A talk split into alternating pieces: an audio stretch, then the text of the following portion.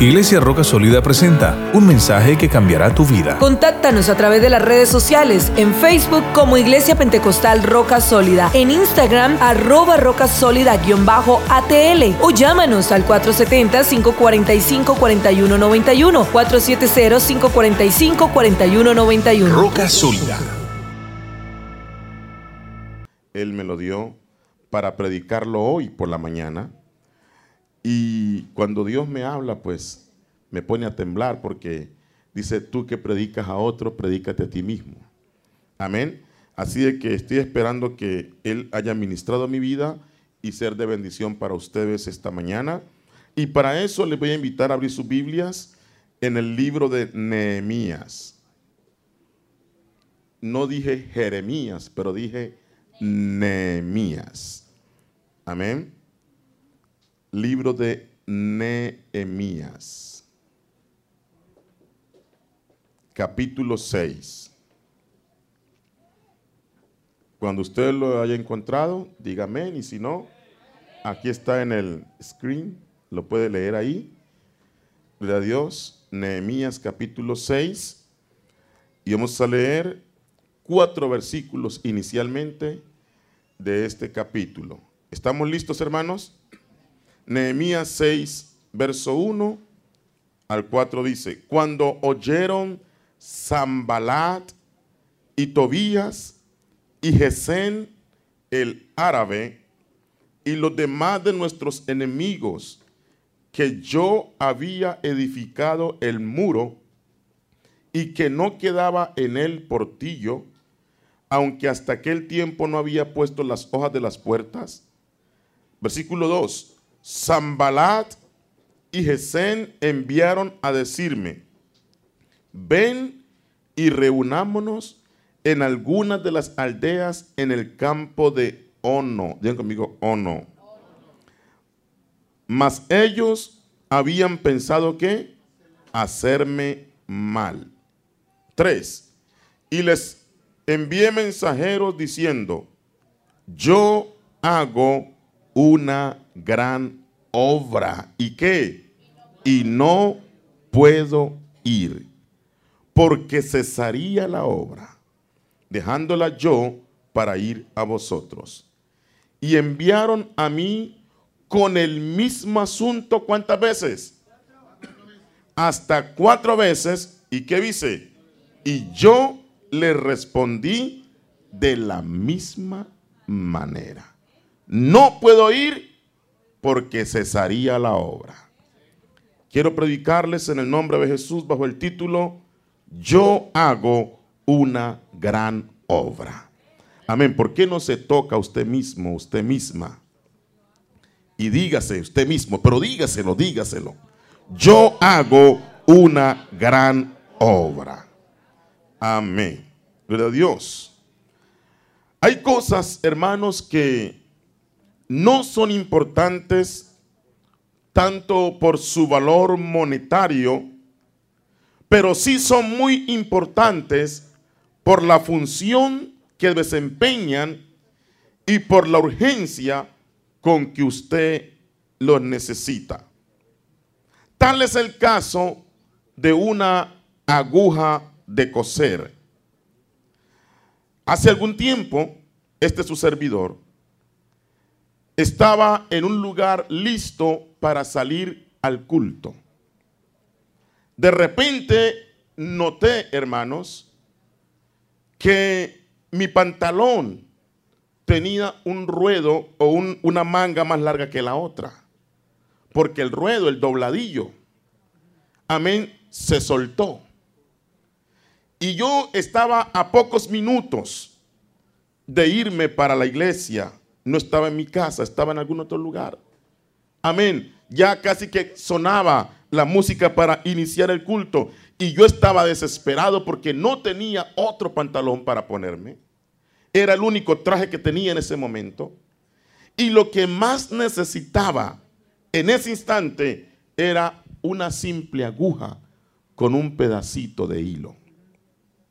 Hubiera dado, hermanos, cualquier cantidad de dinero. Tenía como 20 dólares en mi bolsillo para comprarme 10 mil agujas.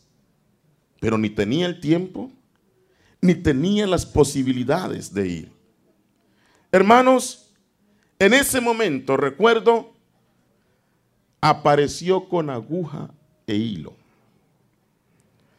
Y pude agarrarle el dobladillo a mi pantalón e ir al culto. Lo que quiero decir con esto, hermanos, que en ese momento el hermano Gerardo hizo conmigo una gran obra.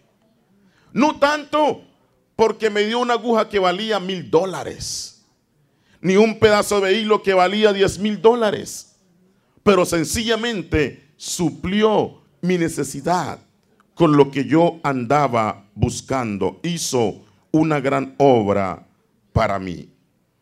Les he hablado al principio del profeta o del varón de Dios, Nehemías.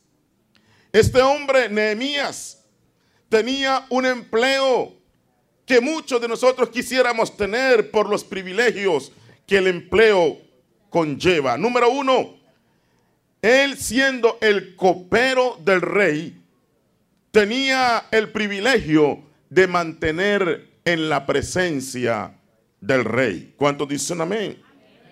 En aquel entonces los reyes, hermanos, eh, eran perseguidos y una de las maneras que los perseguían era envenenándolos. Los envenenaban no solamente con el vino, pero también le echaban veneno a la comida. Así que normalmente los reyes tenían un copero. El copero era alguien de suma confianza. ¿Por qué? Porque prácticamente la vida del rey dependía del copero. Y Nehemías era copero del rey. Antes que el rey comiera su manjar, primero Nehemías tenía que comer. Tenía que esperar que hiciera la digestión. Si estaba envenenada la comida, óigame eso.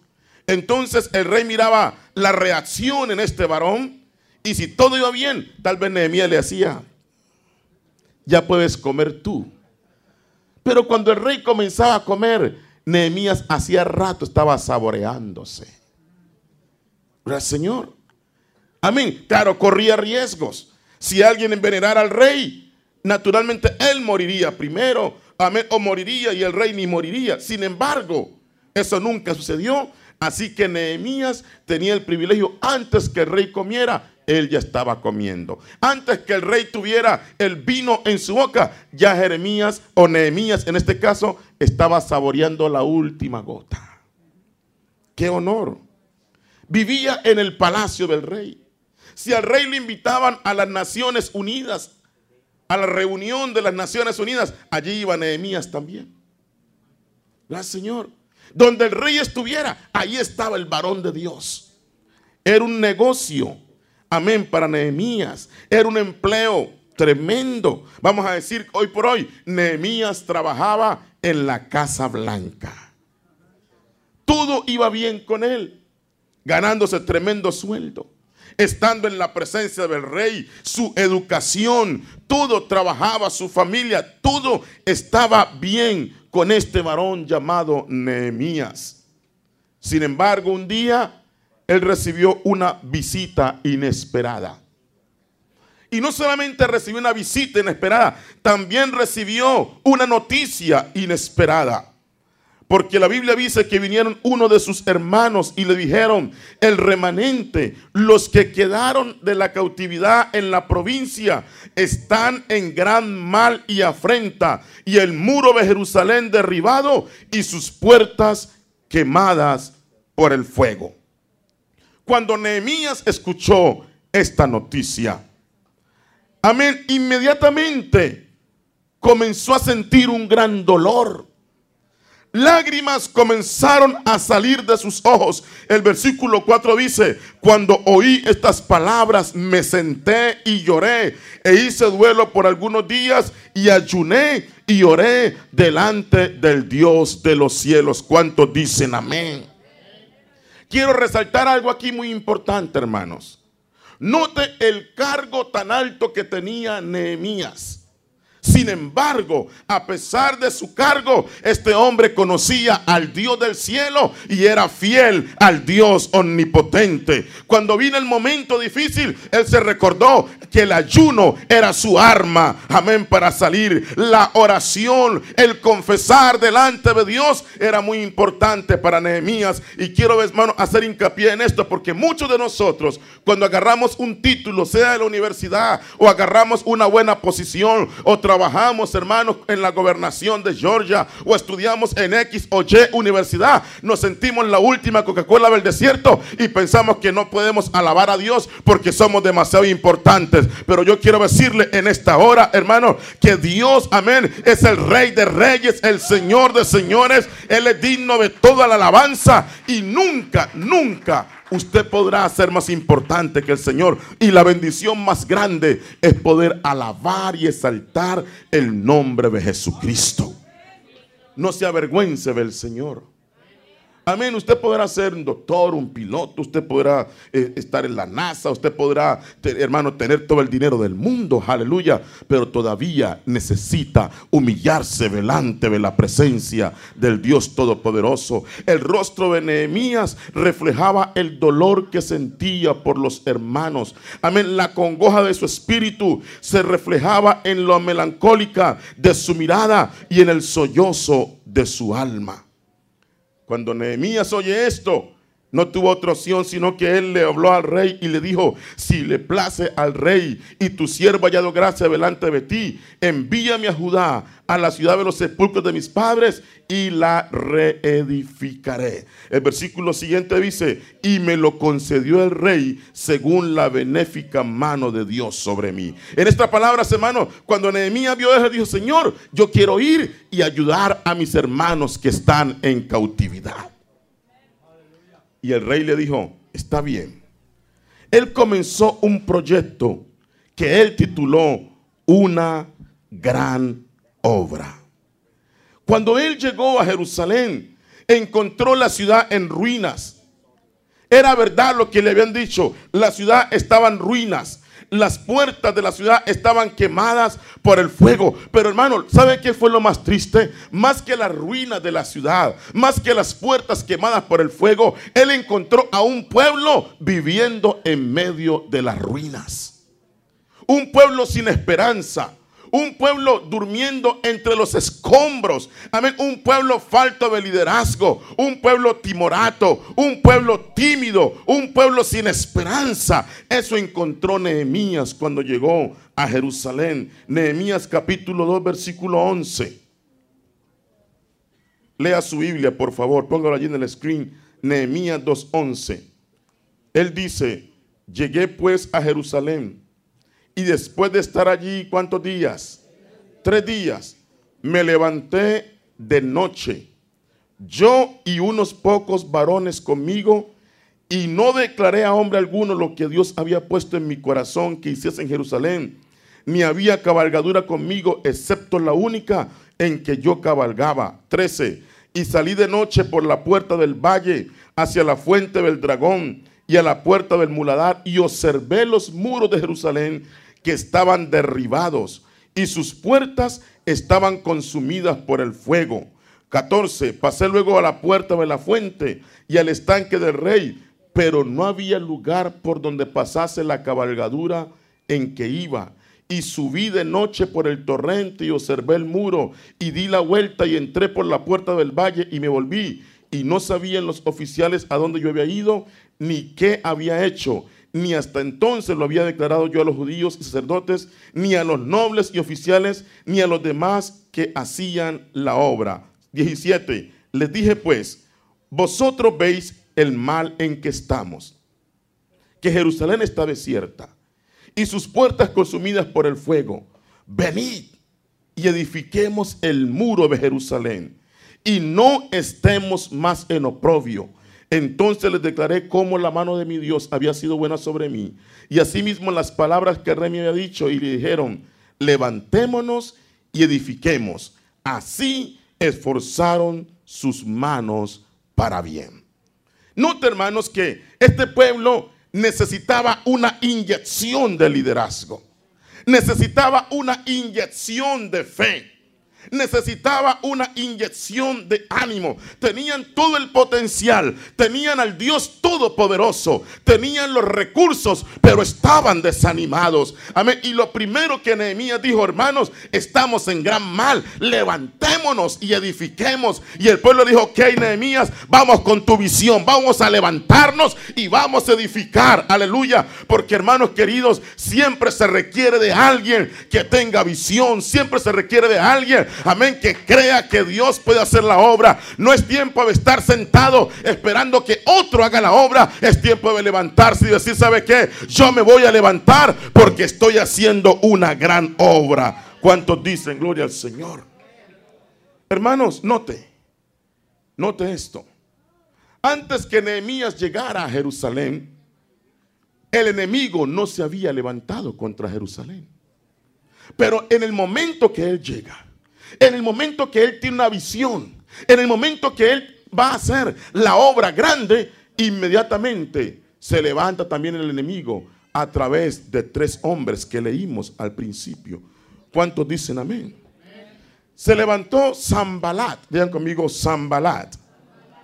El nombre Zambalat quiere decir el dios luna ha dado vida. ¿Qué quiere decir Zambalat? El dios luna Aleluya. Pero la Biblia no habla del Dios luna, ni del Dios sol, ni del Dios estrella, ni del Dios mar.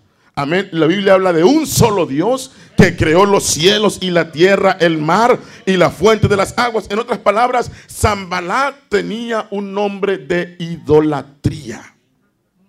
¿Cuántos dicen amén? Pero había otro, oiga, póngame mucha atención porque estoy colocándole un cimiento al mensaje. Había otro enemigo del pueblo de Dios, pero tenía un nombre cristiano.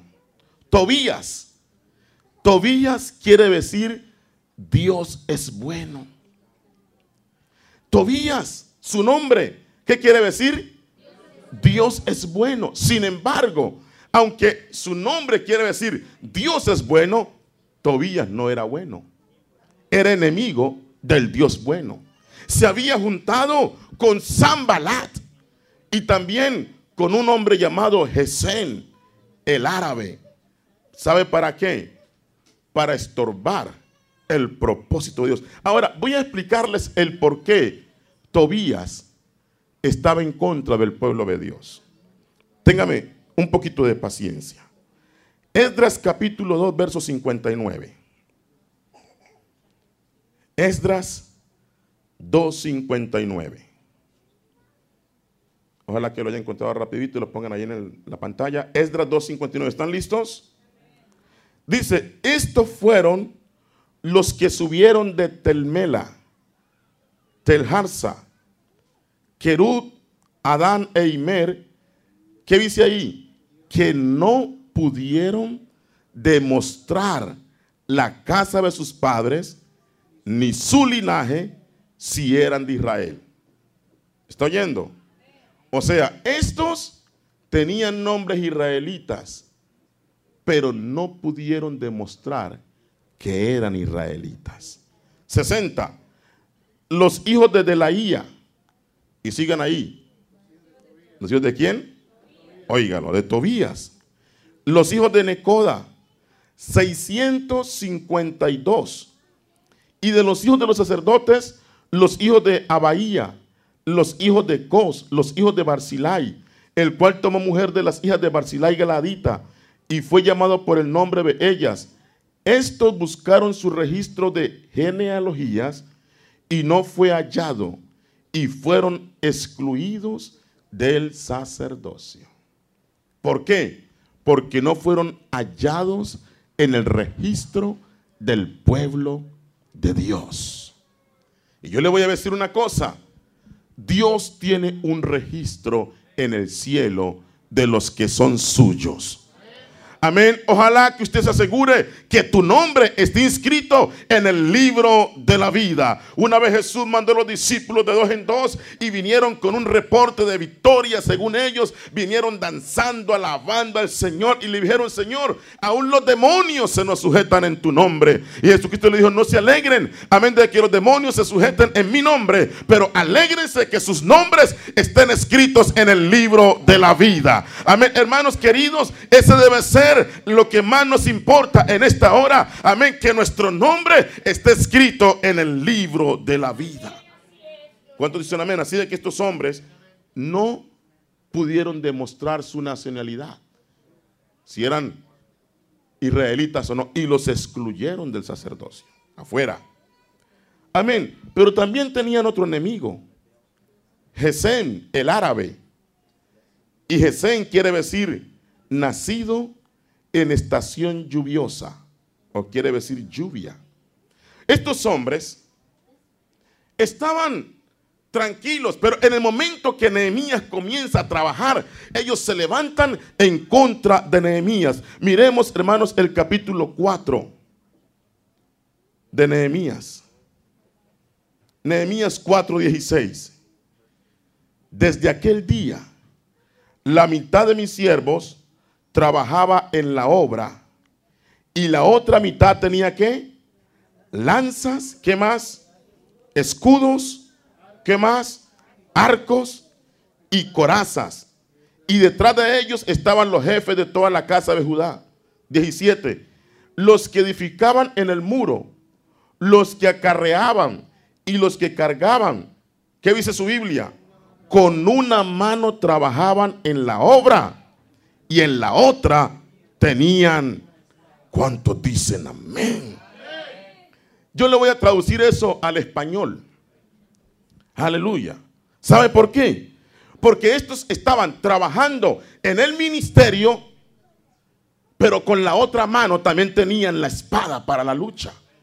Usted encuentra muchos creyentes que dicen, pastor, a mí póngame a predicar, pero no me ponga a limpiar el baño. A mí, póngame únicamente a dirigir los cultos, pero no me pongan a eso del parqueo, porque eso no es lo mío. Es que lo mío es esto, hermano. No es cuestión de que lo suyo o no lo suyo. Cuando usted quiere servir a Dios, amén, con una mano trabaja en el ministerio y con la otra está trabajando con la escoba. Con la otra está trabajando, amén, haciendo diferentes cosas para la gloria del Señor Jesús. ¿Cuántos dicen gloria a Dios? Involúcrese en el ministerio, mi hermano. Amén. Involúcrese. No, pastores, que no tengo nada que hacer. ¿Acaso no hay almas que ganar? ¿Acaso no hay que limpiar? ¿Cuántos dicen, Señor? ¿Cuántos dicen amén? Déjeme decir esto únicamente a manera de testimonio, hermanos. Cuando Dios me dio este mensaje la semana pasada, ayer me vine aquí a escribir el mensaje. Me senté aquí, yo no sé a qué hora llegué, temprano comencé a orar y, bajo la unción del Espíritu Santo comencé a escribir este mensaje. De repente me, comencé a mirar el santuario mugre por toda parte. Fui a los baños, mugre en los baños. Tuve que dejar de escribir mi mensaje y pasar dos horas limpiando y trapeando. Aleluya. Para que el santuario estuviera listo para por la noche. Para mí no es problema hacer eso. Pero la pregunta es, ¿no habrá más nadie que lo haga? No habrá más nadie que diga, hoy es el día de culto, aleluya, amén. Hay que ir temprano a la casa de Dios. Vamos a ver cómo está la casa del Señor. Me provocaba quitar la batería y desarmarla porque vi tanto polvo por ahí, vi tanto polvo por acá. Amén, me provocaba ah, desarmar la guitarra al ver tantos mugre. Dije, Señor, esta es tu casa. Hay trabajo para hacer en la obra de Dios. A menos que yo soy el pastor, no puedo barrer. Yo soy el pastor, no puedo lavar los baños. No, hermano. Aleluya. Con todo y ser el pastor, me metí al baño de las damas, lavé el baño bien lavadito, lavé el baño de los caballeros, trapié todo. Estaba listo. Cuando llegaron los hermanos aquí, para la hora del culto, estaba todo limpiecito, hueliendo bien. ¿Sabe por qué? Porque yo soy de los que creo que no solamente es levantarse y pararse en un púlpito, sino que si toca, hermano, con una mano en la obra y con otra en la escoba, con una mano en la obra y con otra en el palustre hay que devolver mezcla, si hay que cortar madera, lo que haya que hacer para la gloria del Señor Jesucristo. ¿Cuántos dicen gloria al Señor? Involúquese en la obra. Si hay trabajo para hacer, Amén, gracias Señor. El otro día llegué ahí, hermanos, y miré unos trastes sucios, una losa sucia. Y dije, Dios mío, amén. Yo no quiero llamar a las hermanas y, y, decirles que laven eso porque me da vergüenza, porque yo creo que ellas lavan la losa en su casa. Pero si una mujer pasa por ahí y ve un cucharón sucio y no lo lava, son tenis Aleluya. No, es que eso no lo ensucié yo. Hágalo para la gloria del Señor. Amén. Gracias por el silencio, hermanas. Pero si hay 100 mujeres aquí que me están oyendo en este lugar, hermano, y usted pasa por ahí, hermana, y algo anda sucio, aleluya, usted no tiene que esperar que nadie le diga, amén, eso lo ensucié yo o no lo ensucié yo ya sucia. Hay que llevársela, hay que limpiarla, hay que hacer algo para la obra de Dios. No solamente las hermanas, también los varones podemos limpiar. Muchos de nosotros trabajamos, hermano, limpiando, ¿sí o no? Involúcrese una mano en la obra y la otra en la espada, haciendo lo que sea para la obra del Señor. Hay gente que nomás le gusta los, lo, vistoso que acá en la plataforma y, piensa que, que, el trabajo es más adentro que afuera. Al contrario, el trabajo es más afuera que adentro. ¿Cuántos dicen en el nombre del Señor? Sin embargo, Nehemías no permitió que sus enemigos lo distrajeran con respecto a la urgencia de la construcción. Amén. Cuando ellos le mandaron a decir cuatro veces, hey Nehemías, reunámonos en el campo de Ono. Vamos a hablar de esto. ¿Por qué ustedes están edificando el muro? ¿Por qué están reedificando a Jerusalén? La palabra de Dios dice, hermano, Nehemías le respondió, hacemos una buena obra. ¿Sabe una cosa, hermanos? Es tiempo de que usted entienda que lo que estamos haciendo es para la gloria del Dios Todopoderoso. ¿Me están oyendo, hermanos? Lo que usted y yo hacemos es para la gloria de Dios. Esto no es para la gloria del pastor, esto no es para la gloria de los hermanos, esto es para la gloria del Dios Todopoderoso. Nehemías dijo, yo hago una buena obra y no me voy a dejar distraer. Óigame eso, el asunto de que estos hombres querían distraer a Nehemías para que no edificara, amén, para que se distrajera peleando con ellos, aleluya. Y él dijo, no, no, no, no, yo no tengo tiempo para alegar con ustedes. Hermano, cuando alguien le traiga un chisme, dígale, hermano, no sea chismoso, no tengo tiempo para escuchar sus chismes, no tengo tiempo para escuchar sus problemas, no tengo tiempo para escuchar sus quejaderas, amén, tengo tiempo para orar, tengo tiempo para ayunar. Si quieren, metámonos en 20 días de ayuno, a ver si vuelven, hermano. ¿Cuánto dicen en el nombre del Señor? Él dijo, no tengo tiempo para eso. Amén. No tengo tiempo para dejarme distraer de los distraídos. No tengo tiempo para dejarme desenfocar de los desenfocados.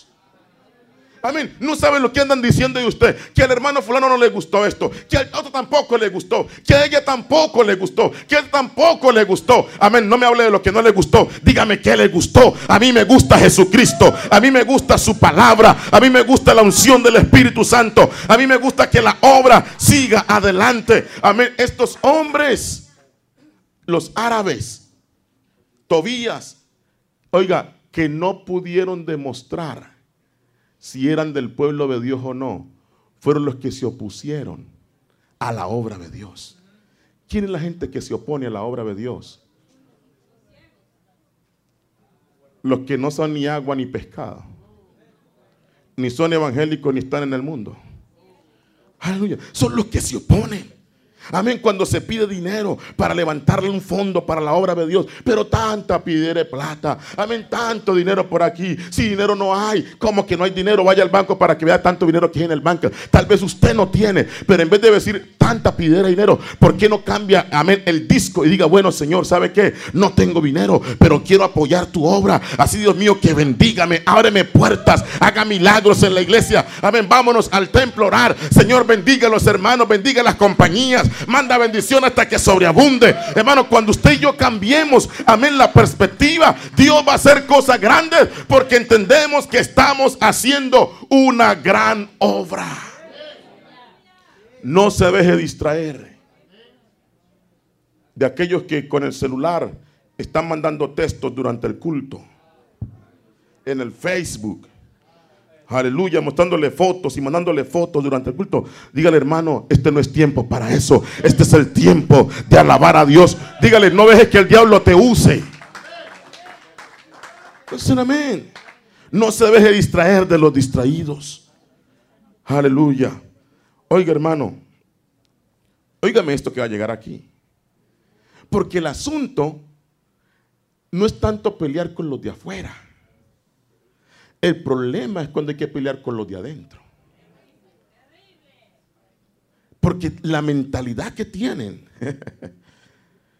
es tan dura, hermano, que a veces es más fácil ganar un inconverso y convertirlo que pelear con una mentalidad que ya está cauterizada. Pero le voy a decir, lean conmigo Nehemías 6:10. Nehemías capítulo 6, verso 10. ¿Están conmigo? Vine luego a casa de Semaías. Ahora, Semaías era del pueblo de Dios. Hijo de Delaía. Hijo de Mejetabel. Porque él estaba encerrado. El cual me dijo, reunámonos en la casa de Dios dentro del templo. ¿Y qué más? Y cerremos las puertas del templo porque vienen para matarte. Sí, esta noche vendrán a matarte. Wow. Nota, hermano. Uno israelita. Le dijo, vamos, Nehemías, encerrémonos los dos en el templo y estémonos ahí guardados. No, únicamente nos encerramos y nos escondemos y no salgamos de aquí porque no, te van a matar. ¿Cuántos amén? Versículo 13. ¿Qué dice? Versículo 12. Y entendí que Dios no lo había enviado, sino que hablaba aquella profecía contra mí. ¿Por qué? Porque Tobías y Zambalat lo habían. Mm. ¿Qué tenía Nehemías? El don de discernimiento de espíritu. Hermano, cuando la gente le da a usted con cuenticos, disierna. Hermano, yo usted lo quiero mucho y no quiero que la gente hable de usted, pero mire, andan diciendo esto y esto y esto. La gente dice, normalmente cuando dicen la gente dice, el que dice es el que te está diciendo. Es el que está diciendo. Por ahí andan diciendo. Amén. Yo, cuando, cuando sea conmigo, dígame quién lo dijo. Cuando, usted venga con un cuento así conmigo, no me andan diciendo, dígame quién. Aleluya. Eso de que andan diciendo y que por ahí hice, que por ahí escuché, entonces escuche bien. Cuando escuche bien, viene y me cuenta. ¿Cuántos dicen amén? No le ponga cuidado a los chismosos, hermanos. Amén, que por ahí escuché que andan diciendo que un pajarito me contó como que un pajarito. ¿Qué cuente pajarito? Mire, este hermano, este hermano vino sobornado por Tobía y Zambalat. Y vino con un mensaje muy astuto, encerrémonos en el templo. Era un creyente. Voy a, a traducir eso al español. La gente dice, hermano, usted no ha notado cómo va la economía ahora, cómo andan las cosas de mal y, eso de que estar pidiendo dinero, que para esto y lo otro, ¿por qué mejor no nos vamos para otra iglesia? Allá ya está hecho. Y aquí tenemos que hacer, y cada que uno va, que la voto, que la promesa, que el templo, que yo no sé qué. Vámonos para otra parte. Cuando alguien le venga con eso, necesita discernimiento de espíritu. Porque cuando usted llegue al lugar que ya está hecho, tiene que recordar que alguien lo construyó. Que alguien pagó un precio.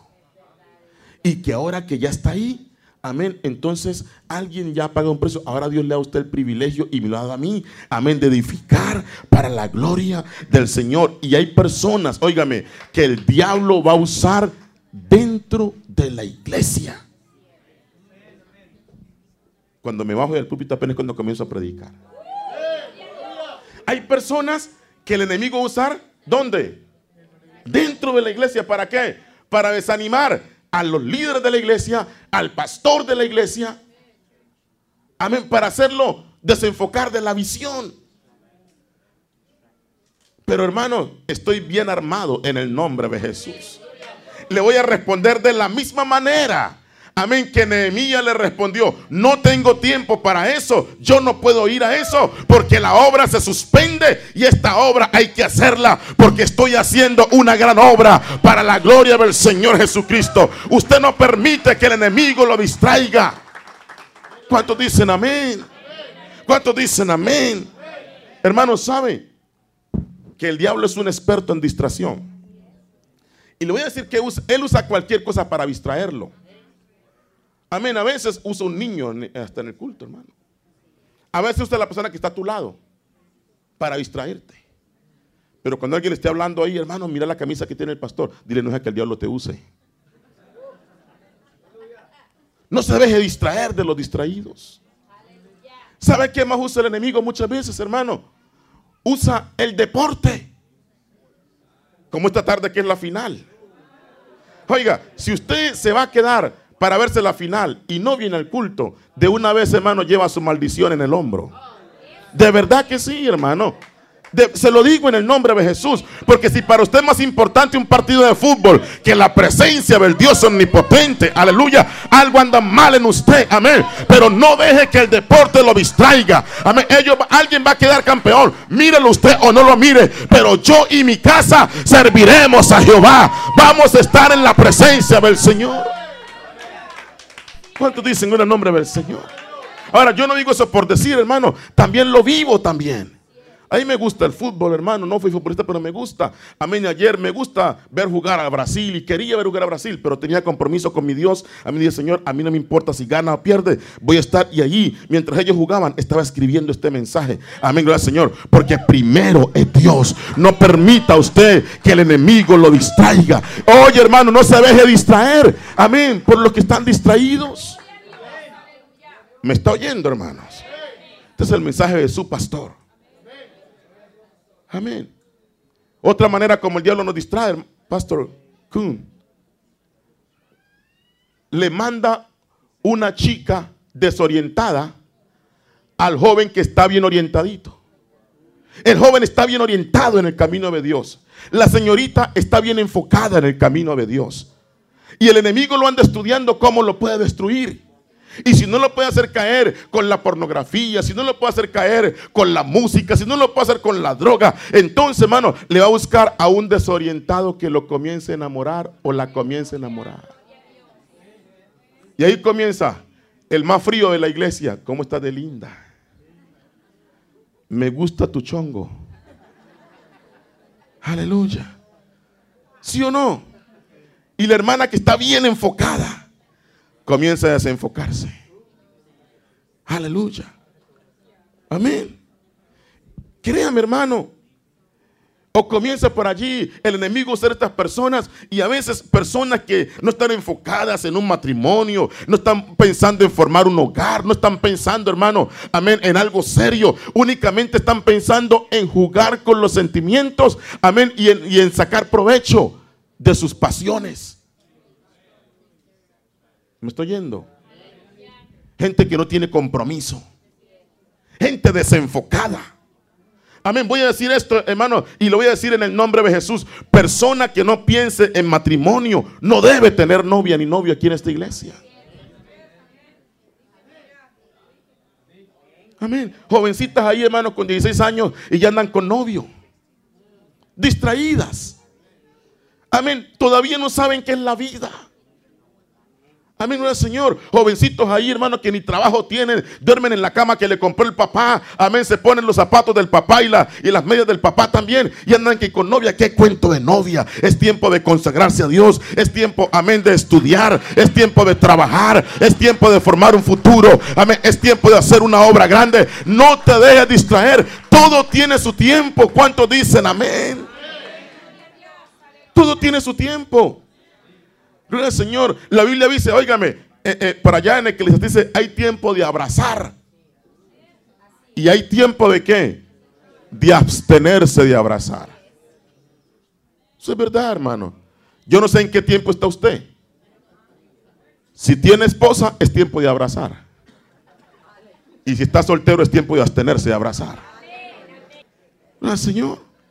Es tiempo, hermano. No se deje desenfocar de los desenfocados. ¿Me está oyendo, hermano? Amén. Es tiempo de decirle al enemigo, yo no puedo ir para allá. No me voy a dejar distraer. No me voy a dejar entretener. Tal vez suena bien. Amén, gloria al Señor. Pero estos hombres lo que querían era hacerle mal a Nehemías para que él parara la obra. Yo veo que tú estás bien enfocada, señorita. Estás sirviendo a Dios, estás eh, estudiando tu maestría, estás bien enfocada, pero ten cuidado con los desenfocados. Amén. Aquellos que te hablan al corazón de noche y de día en el Face, ten cuidado con ellos. Al Señor. Hermanas desenfocadas que andan únicamente buscando con quién casarse, como león rugiente, buscando a quién devorar. Desenfocadas, hermanos no están interesadas en el Señor, no están interesadas en que la obra crezca, no están interesadas, amén, en que la obra siga adelante, sino en, casarse nomás. Cuidado con esas hermanas desenfocadas. Claro, usted tiene el derecho de casarse, tiene el derecho de tener su esposo, su esposa. Pero usted puede encontrar gente desenfocada que ah, le pelan la muela al uno y si el otro van y le pelan la muela al otro y después le pelan la muela al otro y a todo mundo parece una caja de dientes. A todo mundo le anda pelando la muela. Desenfocadas. Hombres desenfocados también. ¿Me están oyendo, hermano?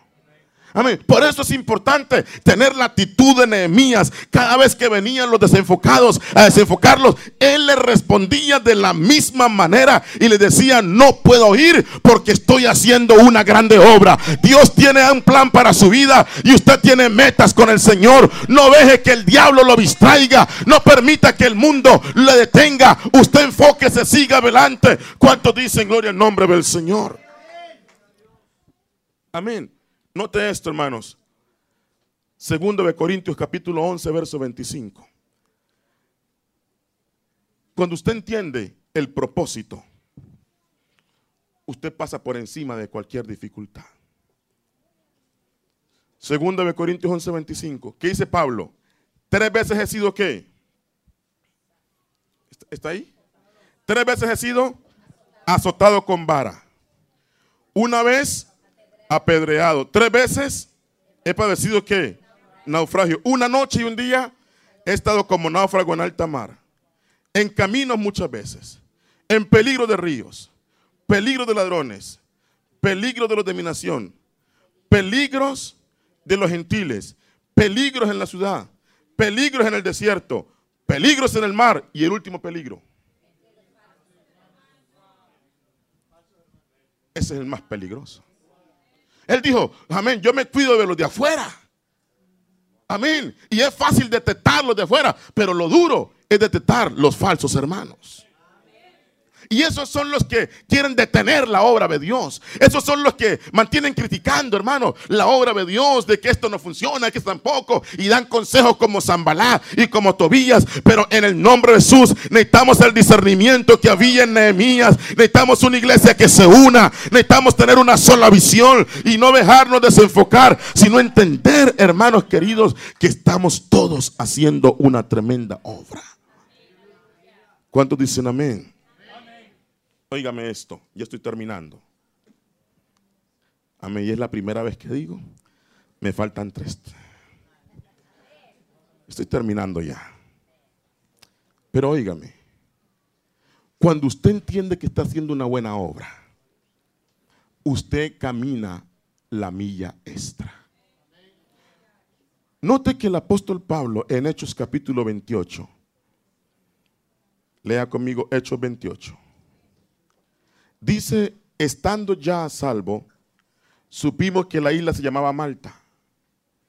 Y los naturales nos trataron con no poca humanidad, porque encendiendo un fuego, nos recibieron a todos a causa de la lluvia que caía. ¿Y de qué más? ¿Qué significa el nombre Gesem? ¿Se lo dije? Lluvia, ¿ok? O estación lluviosa. Y ahora Pablo está en una época de qué? De estación lluviosa. Verso 3. Entonces, habiendo recogido Pablo algunas ramas secas, las echó al fuego y una víbora, huyendo del calor, se le prendió en la mano. Pablo acababa de salir de un naufragio. Pablo tenía frío, al igual que todos los que venían en el barco. Estaba lloviendo, era una época de frío, no tenían calefacción. Amén, pero la Biblia no me habla que los otros 200 ocupantes del barco se fueron a recoger leña, sino que dice que Pablo fue a recoger leña. ¿Para qué?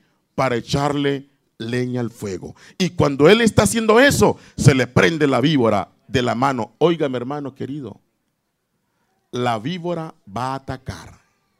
El diablo va a atacar a aquellos que están listos a recoger leña para echarla en el fuego. Amén. El diablo, la víbora se va a prender de la mano de los que trabajan. Aquellos que no trabajan, de los que están desenfocados, pues están del lado de la víbora. No los va a atacar, aleluya. Pero cuando alguien, hermano, quiere hacer algo para la gloria del Señor, amén. Cuando usted va a recoger leña, cuando usted viene a la oración, cuando usted, hermano, ayuna, cuando usted ofrenda, cuando usted diezma, cuando usted está cooperando con la obra de Dios, el enemigo te va a morder, pero tiene que hacer lo que hizo Pablo la Biblia dice, hermano, que él sacudió esa víbora en el fuego. ¿Cuántos dicen en el nombre del Señor? Amén. Y usted tiene que hacer eso en esta tarde. Tiene que aprender a alabar a Dios en medio de las circunstancias difíciles y decir, ¿sabe qué, Señor? Voy a ir la milla extra porque estoy haciendo una buena obra. Tengo frío, pero voy a recoger leña. Tengo pobreza, pero voy a pagar mi voto. Amén. Tengo problemas, pero voy a la casa del Señor. ¿En qué puedo servir? ¿Qué puedo ayudar? ¿Cuántos dicen gloria al nombre del Señor? Mire, ese muro que ellos hicieron, la Biblia dice que lo hicieron en 52 días. Lo terminaron. ¿Y sabe qué dijo el capítulo 4 de Nehemías? Que Zambalá y Tobías decían, ese muro que hacen los judíos, si una zorra viene y lo toca, lo tumba. Porque así es el diablo. Desprecia lo que hacen los hijos de Dios. Entonces, desprecia que usted ayuna, desprecia que usted viene al culto, desprecia que usted ora, desprecia su alabanza. No importa si el diablo lo aprecia o no, hay un Dios que lo aprecia. Amén. Y usted tiene que entender que está haciendo una buena obra. La palabra de Dios esta mañana es, yo hago una buena obra, una gran obra. Amén. Mírase al espejo. Tiene que decir, yo estoy haciendo una gran obra. El Dios te dice, tú no estás haciendo nada para Dios. No, sí, yo estoy haciendo una gran obra. Estoy ayudando, estoy trabajando. Amén. Voy a involucrarme un poco más. ¿En, qué puedo ayudar? ¿Qué puedo hacer? Amén. ¿Cómo puedo hacer para que la iglesia siga adelante? Oiga, hermano, no es tanto qué puede hacer la iglesia por mí. La pregunta es, ¿qué puedo hacer yo por la iglesia? Amén. ¿Qué puede hacer el pastor por mí? El pastor ha venido a visitarme. Ay, que el pastor ya no visita. Oh, ¿Por qué no usted agarra y va a visitar a otro? ¿Me está oyendo? Señor, ya es tiempo de que usted se levante de ese sueño. Amén. Es tiempo de que entendamos que estamos haciendo una gran obra y que no hay tiempo, oiga hermano, no hay tiempo, ¿me está oyendo? Para enfocarse en los desenfocados. No tengo tiempo para enfocarme en gente desenfocada. Por eso yo soy el tipo de predicador, hermanos, que me gusta orar por la gracia del Señor. No oro mucho, pero sí oro un poquito. No estudio mucho la Biblia, pero la estudio un poquito. Y sabe, me gusta orar por mis creyentes, llamarlos por su nombre, visitarlos, orar. Pero cuando yo noto que es que alguien ya no quiere, yo no le pierdo mi tiempo. Porque ¿para qué darle las perlas a los cerdos? ¿Para qué invertir lo sagrado de Dios cuando alguien lo está rechazando? En cambio, esas perlas se lo puedo dar a alguien que realmente tenga hambre de Dios, quiere un estudio bíblico. Amén, gente que de pronto necesita una llamada del pastor que lo anime. En cambio, hay gente que usted lo llama y ni siquiera contesta en el teléfono. ¿Sí me entiende, hermano? No se enfoque en los desenfocados. Porque termina usted desenfocado como ellos pero enfóquese en aquellos que entienden que están haciendo una buena obra. ¿Cuántos entienden esta mañana o esta tarde ya? Que usted está haciendo una gran obra. El estar aquí hoy, eso es una gran obra. El apoyar la obra de Dios es una gran obra. El, ayunar, el venir a los cultos de las damas, los, los jueves al culto, amén, los sábados, el apoyar el servicio de inglés, una gran obra. Yo la estoy haciendo. Amén. Pónganse de pie.